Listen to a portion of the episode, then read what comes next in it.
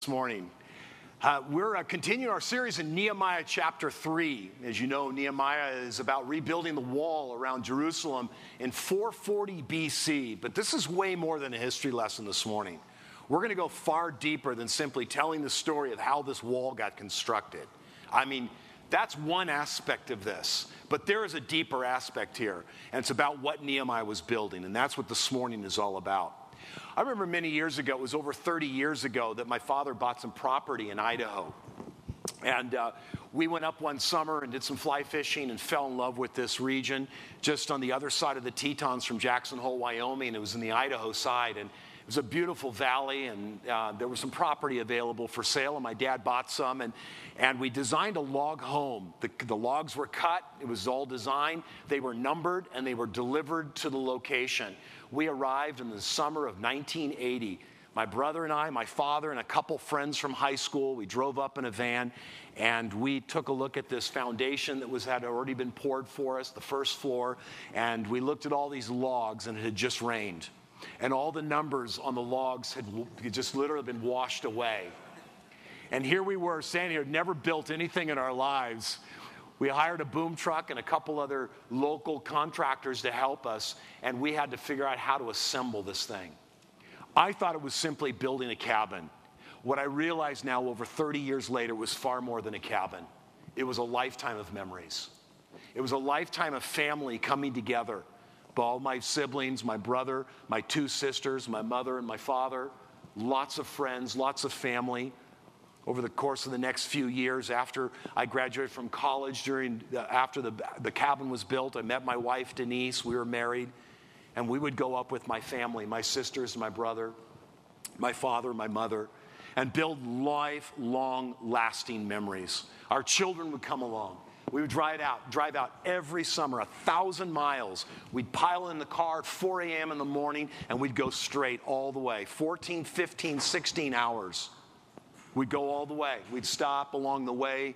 Uh, we'd have certain spots for breakfast, lunch, but we'd arrive by the evening, and the kids, every time, every single time, they would just come alive. It was just one of those moments that you just, you just remember forever of a family coming together and waking up that first morning and looking out over the Tetons and the river and all of the hikes and the activities and the meals together. It was far more than building a cabin. It was building a lifetime of memories for families. And I believe Nehemiah knew that. I believe when we get to Nehemiah chapter 3, when it says that various priests arose with their brothers, and the priests built the sheep gate, and they consecrated, uh, hung the doors, and they consecrated the walls of the tower and the hundred and the tower of Hanel. Next to him, the men of Jericho built, and next to them, Zaccur, the son of Imri, built. They began building the wall and the towers and the gates. And they began building every aspect of this wall around Jerusalem. Nehemiah knew, he knew something was greater was going on. He knew it was far more than simply a building project. It was far more than restoring Jerusalem to a city of prominence in Israel. It was far more than simply giving back the people their city and the temple and the walls and security. It was far more than that. It was about building into families, it was about building into people. It was about building a community of people that would honor God. And I remember the multiple times of walking and conversation on the deck at our cabin about God, going deeper, reflecting, meeting with the Lord having a hard year, and yet arriving and having a week long time of just feeling just fully inundated with the presence of God. That's what I've got to believe. This is what they're building. They're building this for all the people and for all the nations. It was far more than simply a building project. It was about building people, building memories, building families to meet with God. And this morning, what I want to look at with you is the mission of God is rebuilding and restoring people. And I want to look at three things this morning. I want to look at the fact that there was a project going on here. We can't miss what they're building. It's biblical significance, deep, deep significance from the Old Testament to the New Testament of what they were doing. And the reason why we're here today doing what we're doing is because Nehemiah built what he built in 440 BC. But there's also something else going on. There are gates, and there are 10 gates referenced in Nehemiah chapter 3. And as you walk around the wall and they rebuild these gates, these gates are far more than just simply gates. They're far more than ways to come in and come out of the city. Now, sure, certainly, historically, that's what they're for to, pro- to provide some protection, to also provide opportunity for different groups of people from different areas to come into the community of, of, of faith. And those were the gates. But the gates have more significant, I think, far more significance, spiritual significance in our lives as we talk about rebuilding and restoring we're also talking about rebuilding, restoring our own lives. And the gates have certain references that I think point to spiritual significance in our lives. We're going to look at those this morning. And then finally, I just want to touch on the fact that Nehemiah was a great leader, a phenomenal leader. I mean, imagine one individual doesn't live in Jerusalem, comes into Jerusalem, and within several days, inspires an entire community to gather at once and start a building project. How did he do it? So let's look at those three things. The first is the project, and I call it the city on a hill. And in Nehemiah chapter 3, it says that the high priests to, came together and they arose with their brothers. Now, the New Living Translation, I love the New Living Translation. It says this In autumn, all the people assembled in Jerusalem with a unified purpose.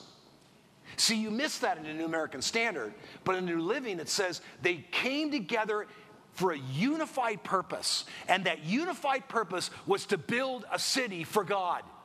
That's what it was about. It was a city on a hill, and thousands of years later, Jesus would refer back to this city of God. And in Matthew chapter 5, when Jesus in the Sermon on the Mount says that we are the salt and the light of the earth, guess what he's doing? He's looking back to what Ezra and Nehemiah and Zerubbabel built. And in Matthew chapter 5, it says this You're the salt of the earth. It's who you are. That is who you are. You're the salt of the earth. And boy, do we need salt today. You are the salt. If you are not salty, the world will be saltless. It will not have the salt to sense and taste the pleasure of God, the beauty of God. And then it says this You are the light of the world. A city set on a hill cannot be hidden. You're the light of the world. See, the city represented a light to all the nations. In fact, if you go to Isaiah chapter 2, it says that it would be the mountain where God would reign. And in Isaiah chapter 2, looking forward, it says, The mountain of the house of the Lord will be established as the chief of all mountains. See, it's Mount Moriah. It's on a mountain. Jerusalem's on a mountain. And that's where the temple was built. And that represented the very place God would be present. And it says in this passage, This is the mountain of all mountains. All the nations will stream to it, and many peoples will come and say, Come, let us go to the mountain of the Lord, the house of God of Jacob. He may teach us concerning his ways, and that we may walk in his paths.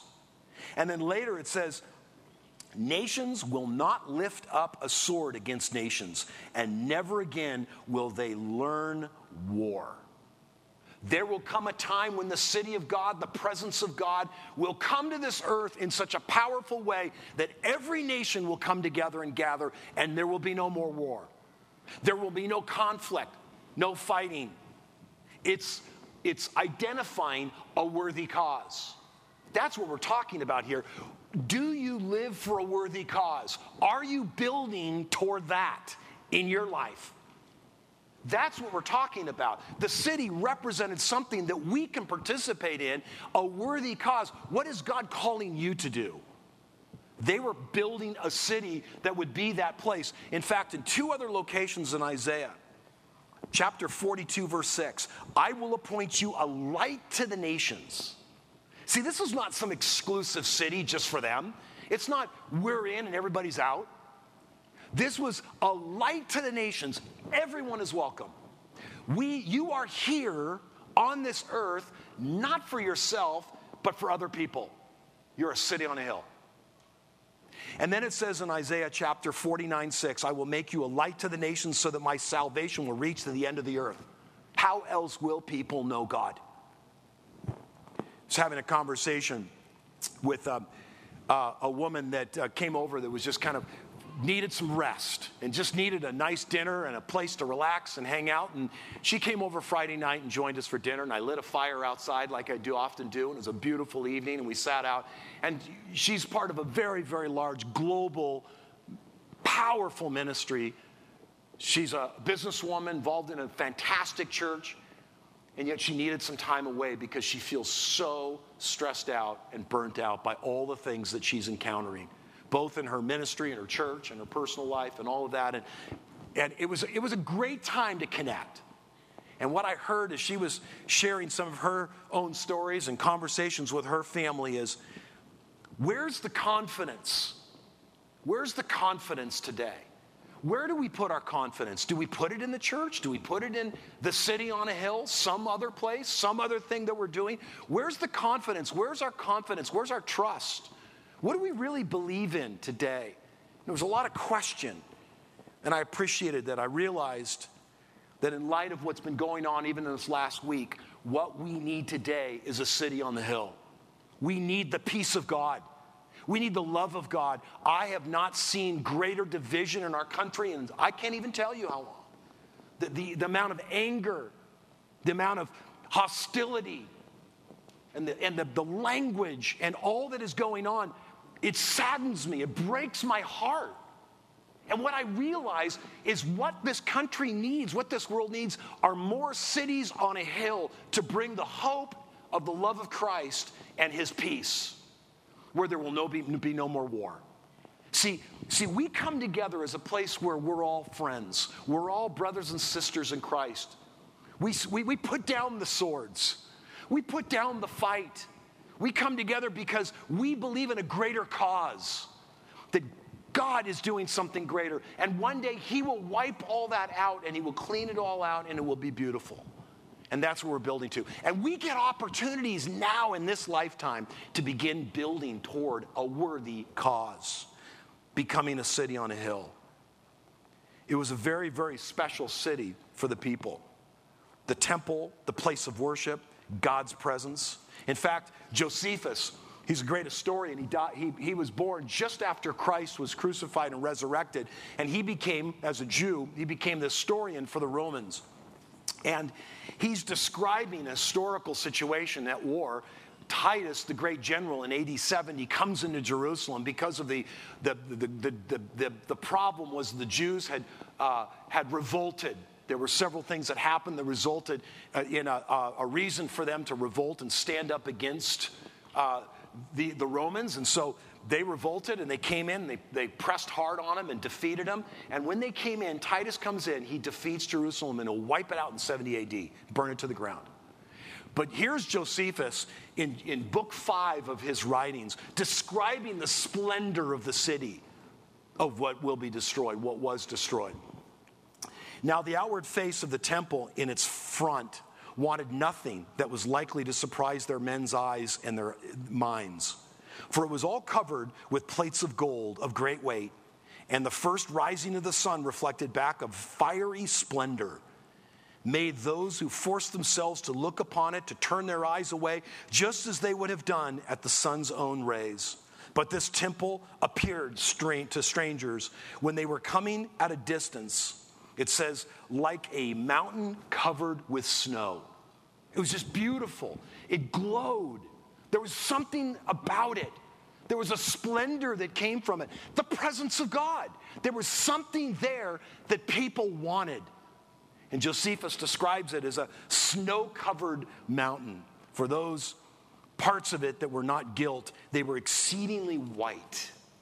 It was a beautiful scene as he walks in and sees this glorious city called Jerusalem that had significance from this day forward. And they were building something for the nations. And that's what you and I are building. And as I mentioned in Nehemiah chapter 1, when Nehemiah heard that it had been broken down, he became brokenhearted. And he began asking the question, What burdens my heart? Does anything burden my heart? Do I just hear that and walk away and go, I sure hope somebody fixes that because that's a problem? What does he do? For four months, he prays, and he prays not for a miracle, he prays for an opportunity. He prays that he would be the answer to his own prayer, and he would be the one to be sent. And most certainly, he is sent. And in Nehemiah chapter 2, he walks the city and he plans. Careful planning leads to success. And he plans it out, and he figures out what he's going to do after four months of praying through his burden. What's your burden? What is it? And then there's great planning. I was reading a, an article on my app. I, I got a new app from my brother in law, told me about it. You can read articles, um, you can download them into this app and then read them whenever you want. You don't have to have Wi Fi or internet. And it's like Pocket or something like that. And so I put several articles there that I wanted to read. And the very first re- article that I read was on Mozart, Picasso, and Kobe Bryant. What made them successful? I well, this will be interesting. And what this particular author does is he researches them, says the reason why they are all great they were all great at what they did. is not because of the moment of greatness, it was what came before that. It was the years. In fact, he calls it 10 years of silence. In other words, it wasn't that you just wake up one day and become great and, and say, I've got a burden, I'm going to get it done, and it's going to happen today. It's what you do now that in the future will see a fruition that will see a level of success that you can't even believe. Because you're doing certain things now, you're praying, you're planning, you're holding on to that vision. You're preparing. What you're doing now is going to have an impact, not today, but in the future. And I think that's true for all of us. And so the question is in 10 years from now, in five years from now, let's get back together and let's talk about this moment in time. And let's talk about what it is that you felt a burden for. What did God ask you to do and you began praying about it, and then we're going to talk about it and see where God, what God has done now in five to 10 years from now. That's what we're talking about. See, it doesn't just happen like that. And so Nehemiah comes together in chapter three and they begin building a great project, a place to meet for families, to connect with God. And the second thing is, I want, you, I want you to see the gates. You've got to see this because I want you to go way beyond just simply seeing the fact that the way this thing is organized, all the way through Nehemiah, if you notice the way it's organized. Verse 3 Now the sons of Hassenaah built the fish gate, and they laid its beams and hung its doors with its bolts. Next to them, Meremoth, the son of Uriah, the son of Hezkok. Oh, they made repairs next to them. It just goes on and on and on. It just lists all these groups of families their sons and their daughters, people from different kinds of trades, different talents, came together and they, they gathered around. They built the walls and the gates and the bolts and the doors and, and, and the towers, and, and they began the construction of the whole thing. But what I want you to see is something far deeper than simply a construction project. These gates had meaning spiritual significance. And what I want you to do right now is now stop listening to a history lesson and tune in for a moment to a spiritual lesson. What is God speaking to you about? Because in order to accomplish something great, repairs need to happen. And repairs need to happen in your life and in my life. And the gates represent areas of your life that may need repair. Let's look at them. There's 10 of them, and I've listed them in your outline. The fish gate the old gate, excuse me, the sheep gate, the fish gate, the old gate, the valley gate, the dung gate, or the refuse gate, the water gate, the horse gate, the east gate, and the inspection gate. They're all listed in Nehemiah 3, each one of them.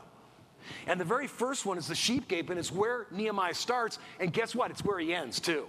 They go all the way around, and he starts with the sheep gate, and he'll come back to the sheep gate. And there's no question in my mind that the sheep gate is far more than simply a gate to let sheep in and out. I mean, think about it. Jesus himself in John chapter 10 says, I am the gate, I'm the door. My sheep hear my voice, I'm the good shepherd. But going even deeper than that, in Isaiah, doesn't Isaiah 53 talk about one that would come, a Messiah who will be slaughtered as a sheep on our behalf? Isn't that true? I mean, we picked that up in 1 Peter chapter 2 as well, and we understand in 1 Peter chapter 2 that it's an unblemished lamb that will go to the slaughter on our behalf. So the first gate begins with Jesus and the cross. It represents the cross. Where is the cross in your life? Is the cross central in your life? Do you fully understand it? Do you understand the implications that you are not on the cross? Get off the cross. It's not your job to die for the sins of the world. Your job is to lean on the one who did do the dying. He died for the sins of the world. And you represent him and you go to him. You don't have to go up on get on the cross. It's not your job.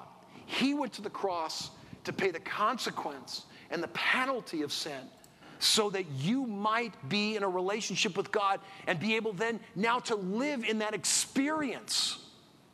And how freeing that is to realize it is not what I do, it is what Christ has done that establishes my relationship, that enables me to be in a, in a dynamic, authentic relationship with God every day.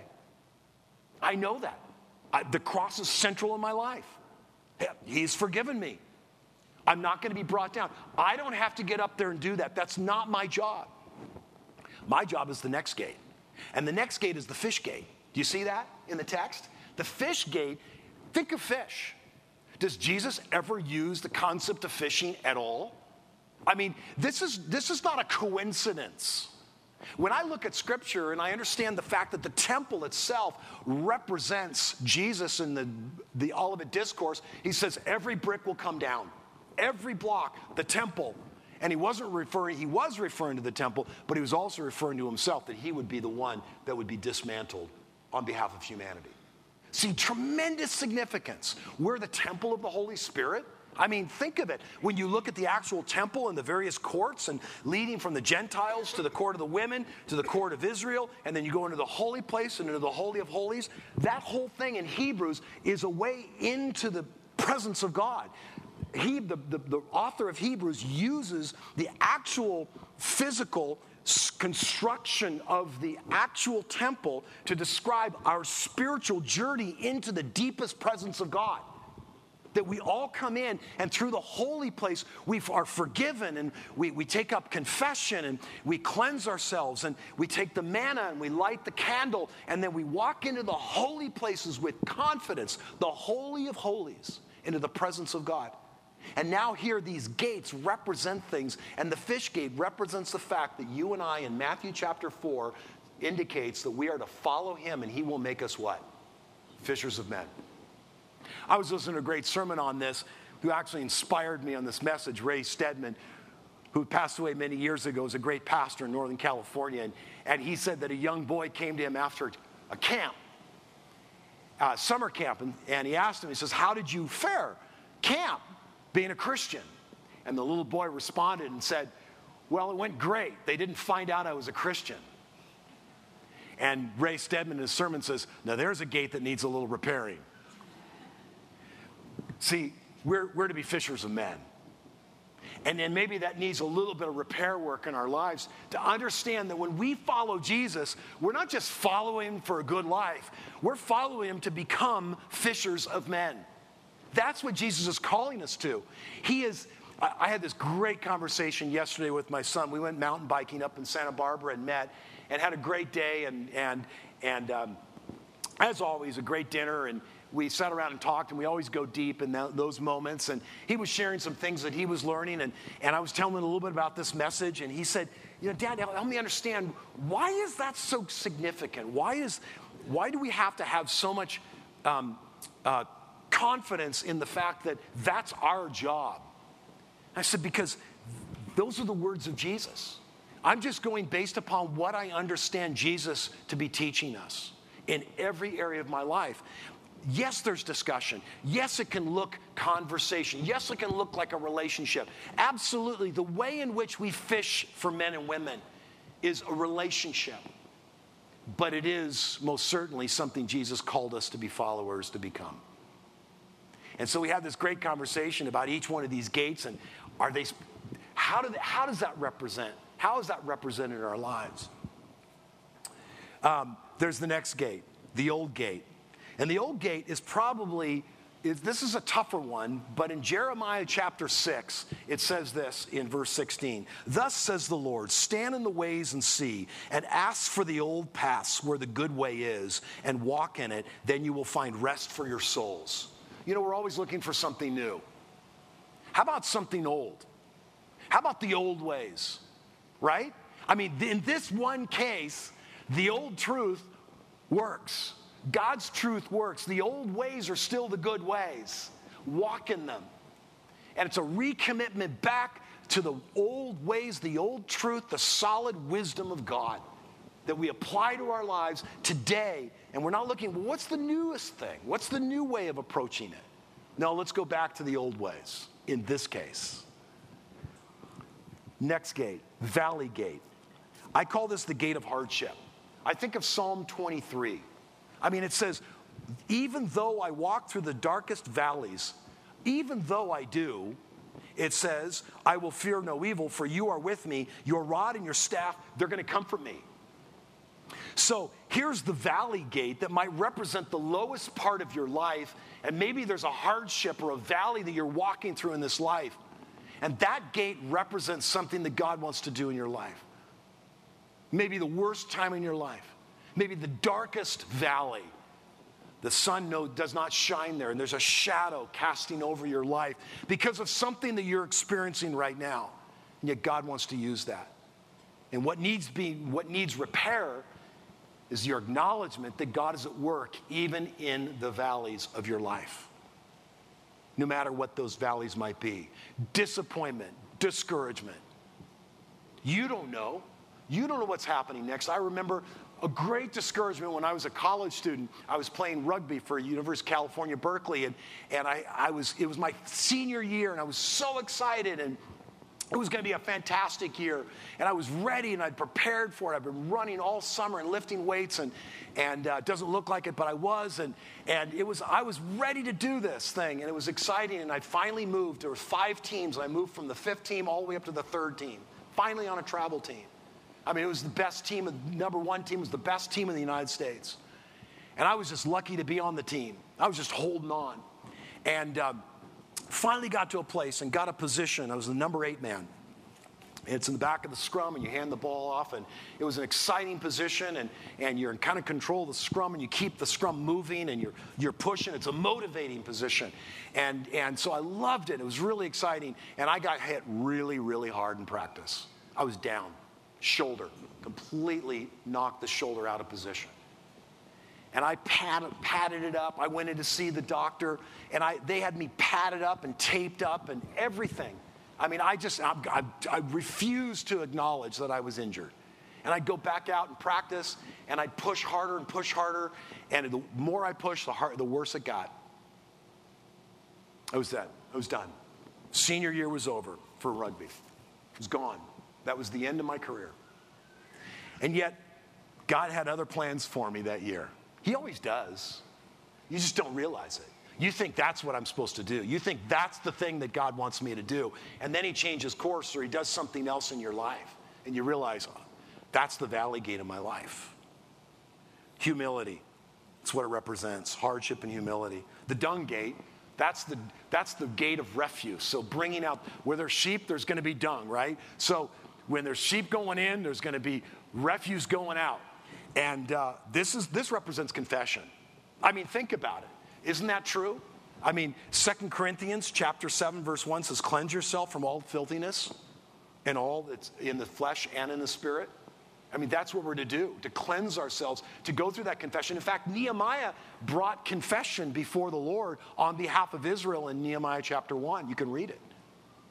So it's a good process of confession, of recognizing what is in my life right now that is holding me back. I love the next gate. It's the fountain gate. And the fountain gate is found in verse 15. And I think of John 7 38 when it says that out of you, from within you, will flow rivers of living water. Jesus then says, I was speaking of the Holy Spirit, which had not yet come. So Jesus is referring to a Holy Spirit as the living water within you. In fact, in Acts chapter 2, the Holy Spirit will come and settle upon every single believer. And the Holy Spirit is the living water within you that gives you the power and ability to live out for Him. The power to live the Christian life is found in the Holy Spirit. It's the fountain gate. And maybe that needs repairing. The water gate comes next. And in the water gate, it's interesting because it's the only gate that doesn't need repair. And in Nehemiah chapter 8, Ezra shows up and opens the law of God and reads it to the people after the wall is built at the water gate. I wonder why. What was significant about that? Unless, of course, the one gate that doesn't need to be repaired is the Word of God. It's the Word. Maybe it's returning back to the Word. I was, I got, I get up early on Sundays and begin thinking and praying, and and um, start reading through Isaiah and some Ezekiel, and I'm like, this is good stuff. This is encouraging. Like, why don't I do this more often?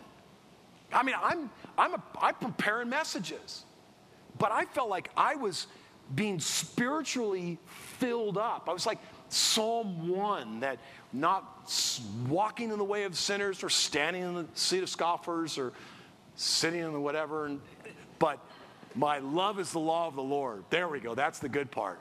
That's the part. The, my, my delight is the law of the Lord, and in his law I, I meditate day and night, and I will be like the tree firmly planted by the rivers of water. That's Psalm 1. It's, it's nourishing. Maybe it's a return back to the Word of God in your life. Maybe you're not reading it with spiritual eyes to be filled up. Maybe that's missing right now. And, maybe, and I thought about it, I thought, I wonder if the spark has gone out. And I said, I need to return back to that, that hunger. Where is that hunger? See, that happens to all of us. It really does. It's the water gate. The horse gate, this is, when you think of horses in the Proverbs and the Psalms, and most certainly in Revelation, Jesus rides at the very end into Jerusalem, into Israel on a white horse. It's battle. And I think it represents battle that we're not on a cruise, we're not in a picnic, we're in a battle.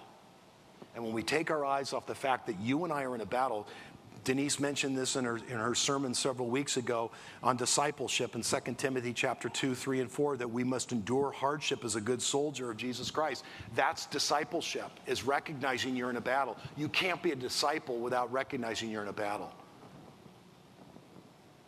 The East Gate. Oh, this one I think is my favorite. The East Gate is the Golden Gate.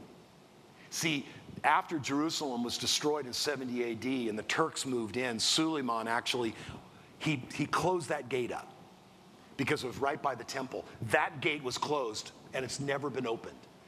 The Golden Gate to this day, which is on the east side, has been closed since this date. And guess what happens in the future?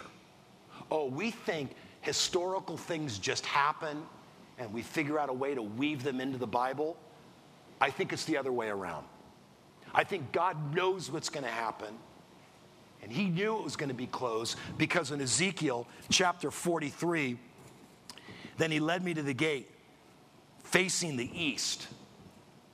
And behold, the glory of God of Israel was coming from the way of the east.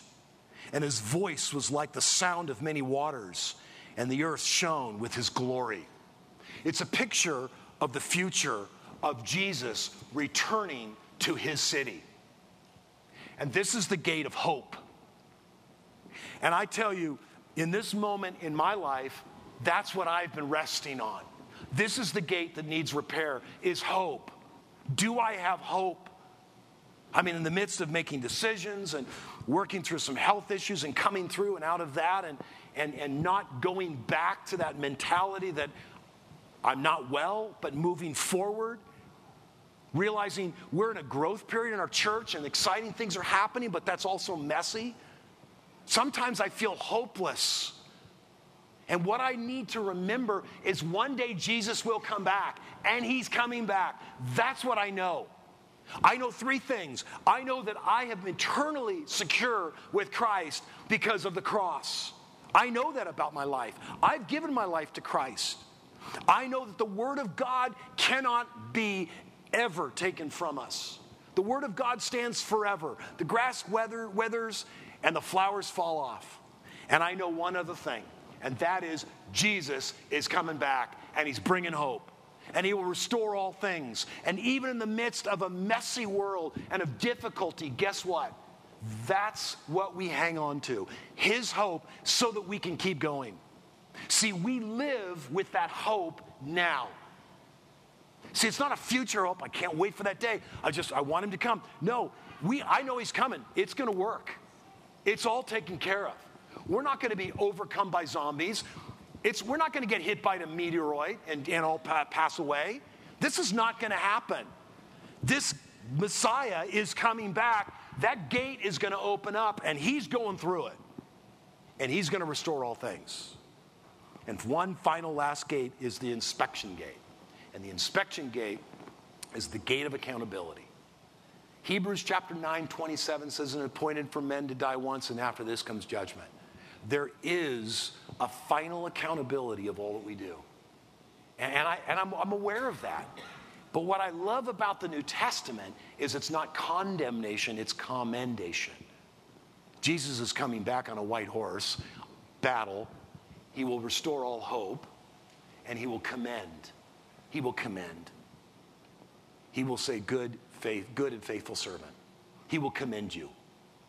I have that to look forward to a day of accountability for my faithfulness to Christ. Those are the gates that represent our lives, that represent the ministry that we're building. Think of the ministry that you're building, the project. Those are the gates, the ways in for people to come in. That's what they're becoming. That's who you are. The repair begins with you, and then you begin to see the project, the thing that you're building in your life, whatever it is that God has put you on this earth for. And then, one last thing that I want to leave you with this morning.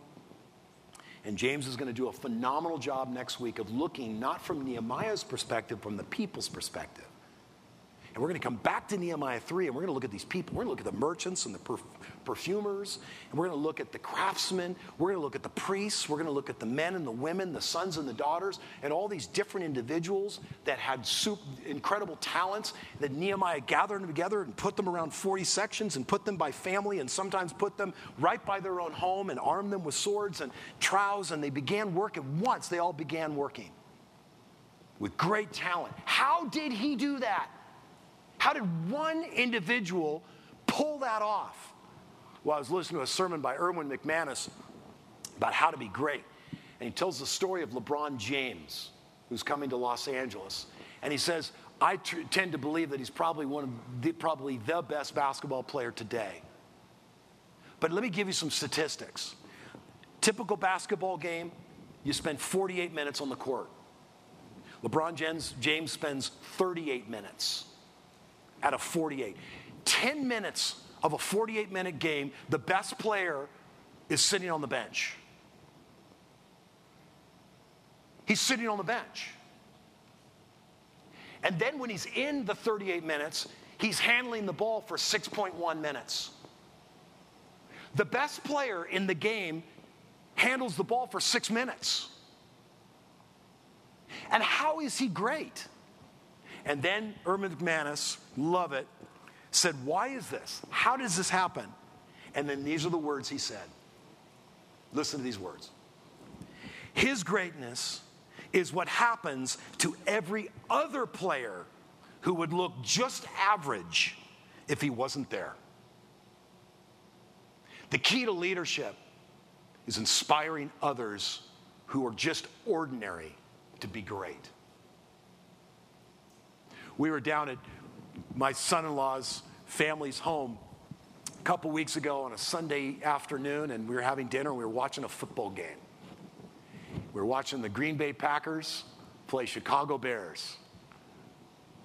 Green Bay was down 20 to 0. Aaron Rodgers gets knocked out in the first half of the football game with a bad knee. Somebody falls on his knee and he gets taken into the locker room, which is probably not good news. They're down, they're out. They look terrible. He comes back. Did you see this game? He came back. Maybe I just don't watch a lot of sports, but I'll tell you what, I saw a team come alive. And of course, he's a great athlete, he's a great quarterback. But he that, that whole team came alive. And you know what the end score was? Does anybody know? 24 23. Green Bay. How did they do that? How do teams do that? How do you do that in life? How do we do that in our Christian life? I'll tell you what, how we do it. We inspire other people, we make other people great. And so, James next week is going to come and he's going to just deliver the most amazing message on giftedness. And we have giftedness that's incredible in this room. And we're going to talk about it, and then we're going to actually explore our own spiritual gifts in the following two weeks. We're going to actually do some inventory and learn what are our gifts, what's our part, part to play on the wall. We're going to do that together. But this morning, what is the project? What is the great cause? Is there repair work that needs to be done? And how are you inspiring others to be great? Let's pray. Come on up, worship team. Thank you, Father. Thank you, Lord, for uh, this uh, crazy guy, Nehemiah, who um, got inspired to rebuild a wall. And we, we now realize it was so much more than that. And what he accomplished is something that now motivates us to be like him, to be great for your kingdom and for your glory. In Jesus' name, amen.